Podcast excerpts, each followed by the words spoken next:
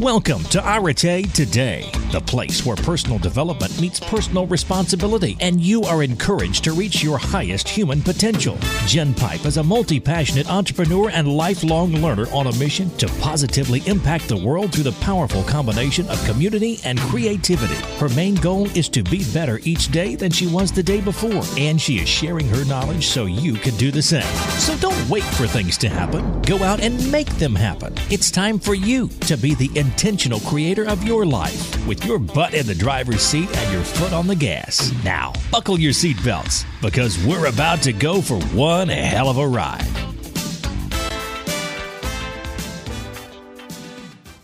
Mic, check one two one two. This is Jen Pipe, everyone. How are you? I've got a really good podcast lined up for you today. But first, I just want to take a minute and start today's podcast by encouraging you to just reflect for a moment about three things that you're grateful for today. It can be anything, it can be the mundane, it can be the inconsequential, it can be something monumental. But really, take time to just reflect and be grateful. Um, I'll start you out today. I have a couple things I'm grateful for. Um, I was, you know, thinking about this as I was putting together some show notes, and I'm really grateful that um, I made space yesterday afternoon for my daughter to read to me. She wanted to read to me a bunch of um, stories from her Greek mythology book that she got from school. And, you know, I could have told her I was too busy, or I could have given her, you know, the rote, not right now, maybe later, honey. Um, and then knowing that it might never materialize. But I made space for her to do that, and she was really excited. And, you know, we made a, an afternoon memory together, and I'm hoping that it's something that will stick with her um, you know, that I was fully present when she wanted um, to show me something. Um, I'm also grateful, really, around here for spring, for the thawing ground, the longer days, the warmer temperatures. And um, I'm pretty psyched because I've worn flip flops for three of the last four days. And for me, that's um, something that makes me tremendously happy. So I'm grateful for that. And um, I've also given t- some consideration to the fact that I'm really grateful for you know, trailblazers like the superintendent from Massachusetts that I read about online today, who took a bold stand on his blog. And what he did was he spoke out against the state of education um, where we live today, how government is too heavily involved and they're setting up all of these mandates and requirements that make it very difficult for the educators to teach and for the students to learn.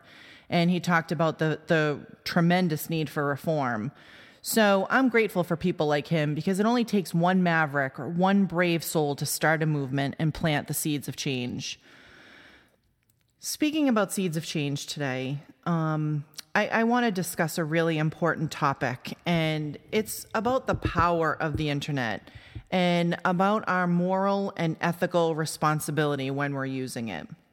So I'd like to start out and just ask a question I really want us to start this podcast out by agreeing that not every thought should see the light of day. I mean, can we all at least agree on that? That just because this thought bubble appears in your head, it doesn't mean that anyone needs to ever hear you speak the words. They don't ever need to appear on print. They don't need to be visible on the internet. Can we all just agree to that, please? That's a really great starting point. Um, you know, the internet, it, it's just an incomprehensibly large place, and most of us just can't fathom its vastness and the far reaching, um, you know, ability that we have when we're putting things out on the internet. You know, it's this it's this space and and most of us in the developed world we use it for a wide variety of reasons. We're either working on the internet or we're playing on the internet or we're connecting with people on the internet or we're sharing our foibles and our accomplishments on the internet. We might be seeking help there.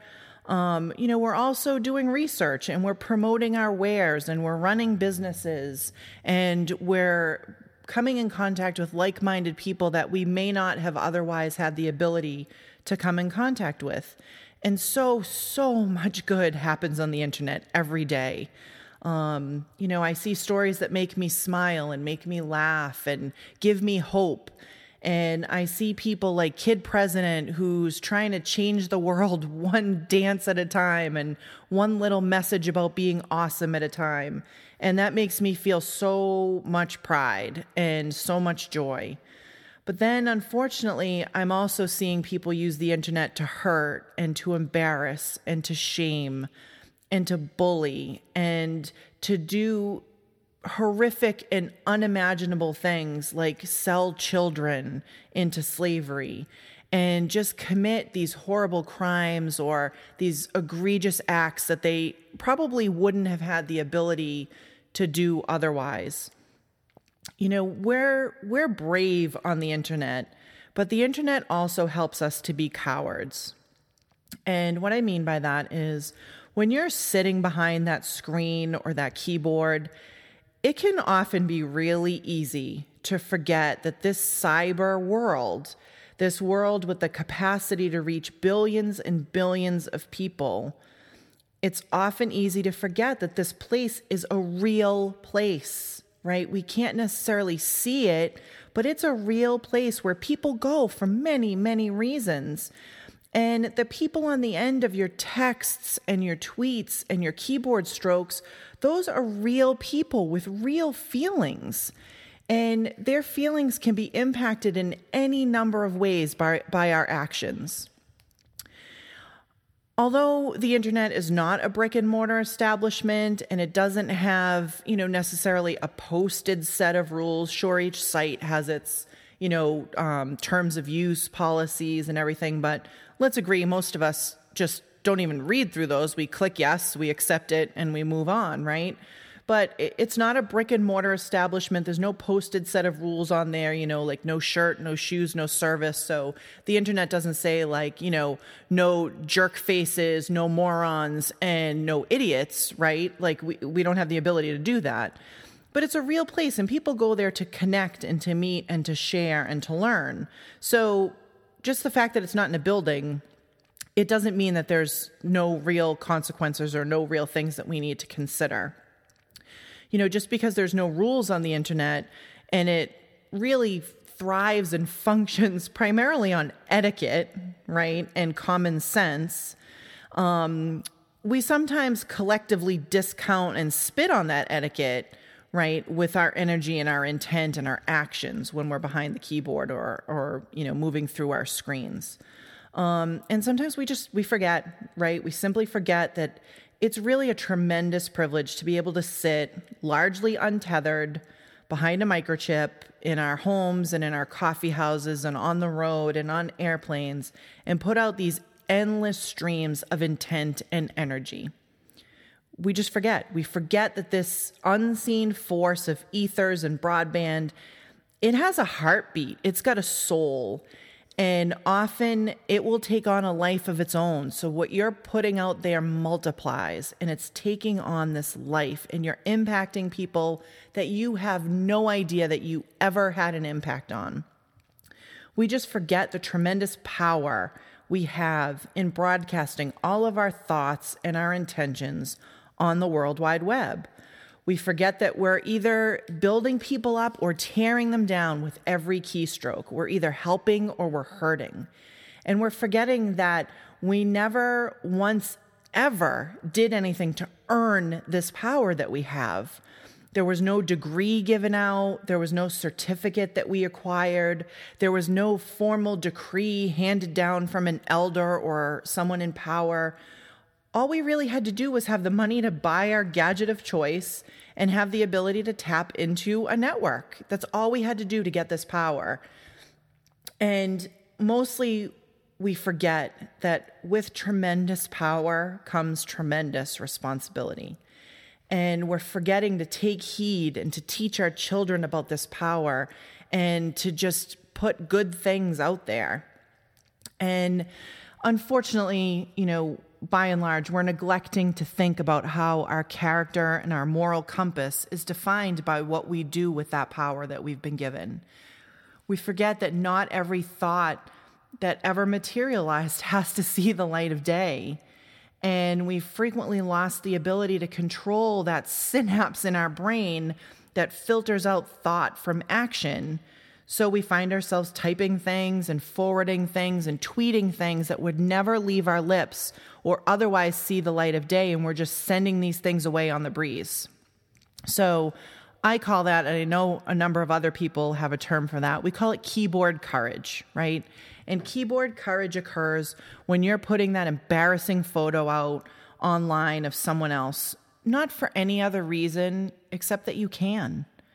Um, you know, I knew an adult um, who commuted to work every day, you know, to and from, and would fill up his Facebook feed with photos of fellow commuters and put all of this derogatory commentary underneath their picture of how he deemed them, you know, either inappropriately dressed or slobby or ugly or fat or poor.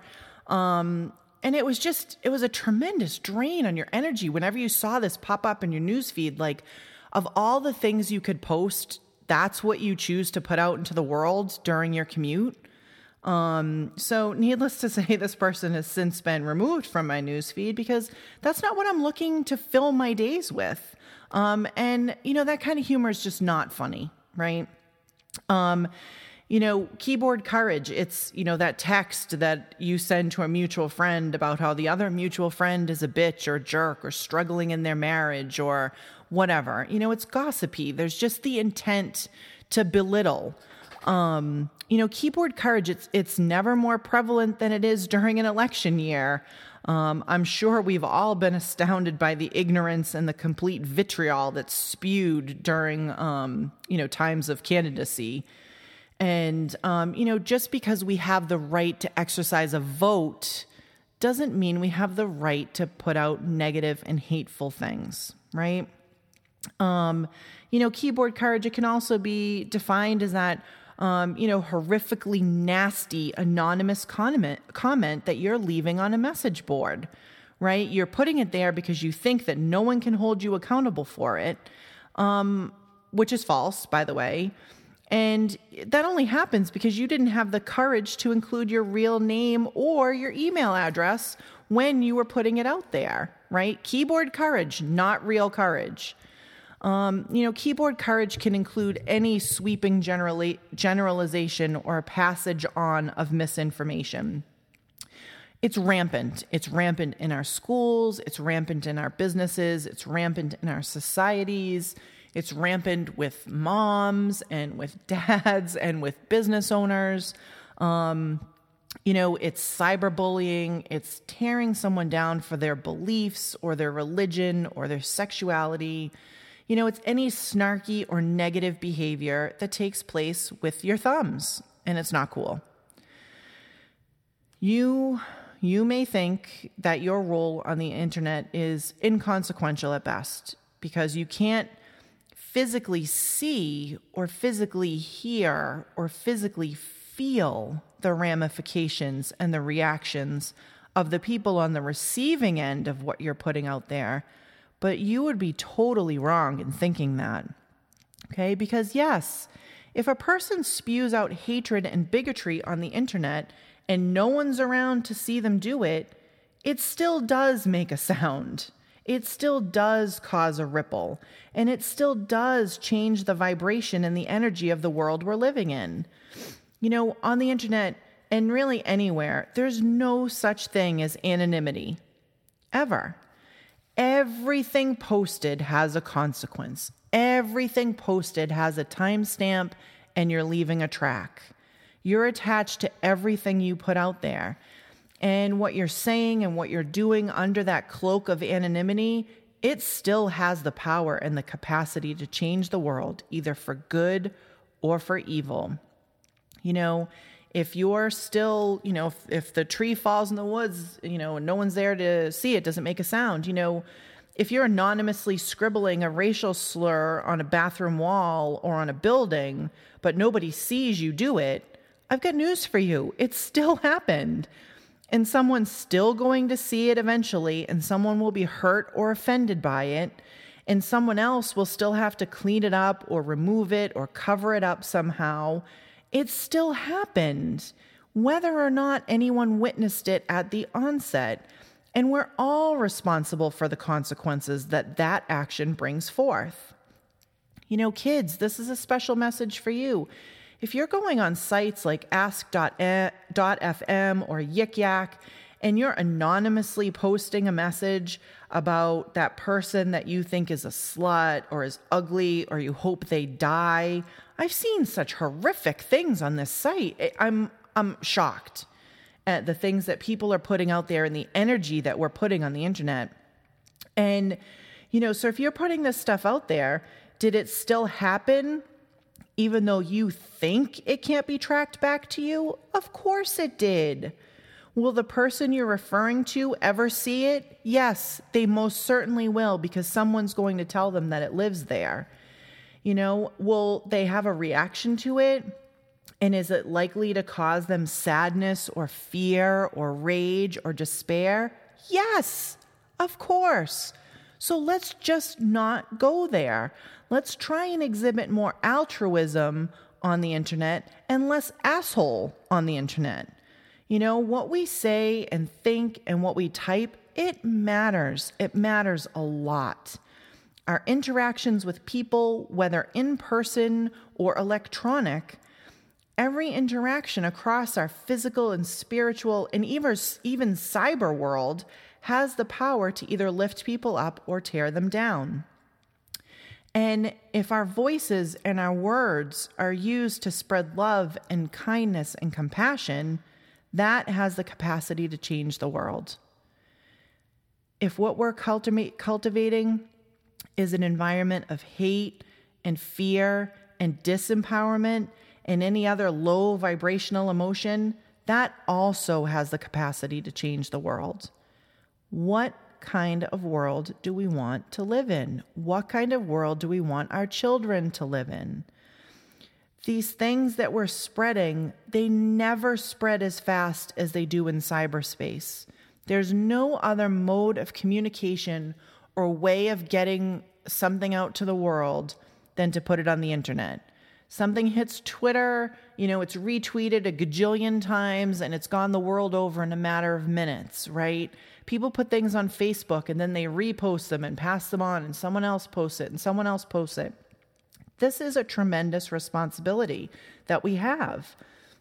So let's do the prudent thing. Let's do the humane thing. Let's do the right thing. And let's start accepting responsibility for the energy we bring to all of our spaces. We, as humans, as people, as a tribe, as a group that is connected, whether we like it or not, we have no right to be launching weapons of mass destruction with our thumbs and our typing fingers. We don't have the right. So I would ask that when you're on the internet from this point forward, you're keeping your insecurities and your jealousies and your anger and your criticisms and your fear confined within your own physical space where you can deal with it accordingly. Okay, you don't have the right to put it out into the world without thought, without consideration, and without a conscience. Cyberspace is infinite, and the responsibility for what happens on it lies with all of us. That being said, I'd really like to invite you to take my power and privilege of the internet pledge. And I really hope that you will um, follow along and give this some consideration when you're typing and when you're putting things out there. So here we go the pledge. I state your name, do solemnly swear to think before I type. I recognize that cyberspace is a real place and is inhabited by billions of real people. My ability to send out energy and intentions to the entire world is a tremendous privilege and responsibility, and I vow to not ever abuse it.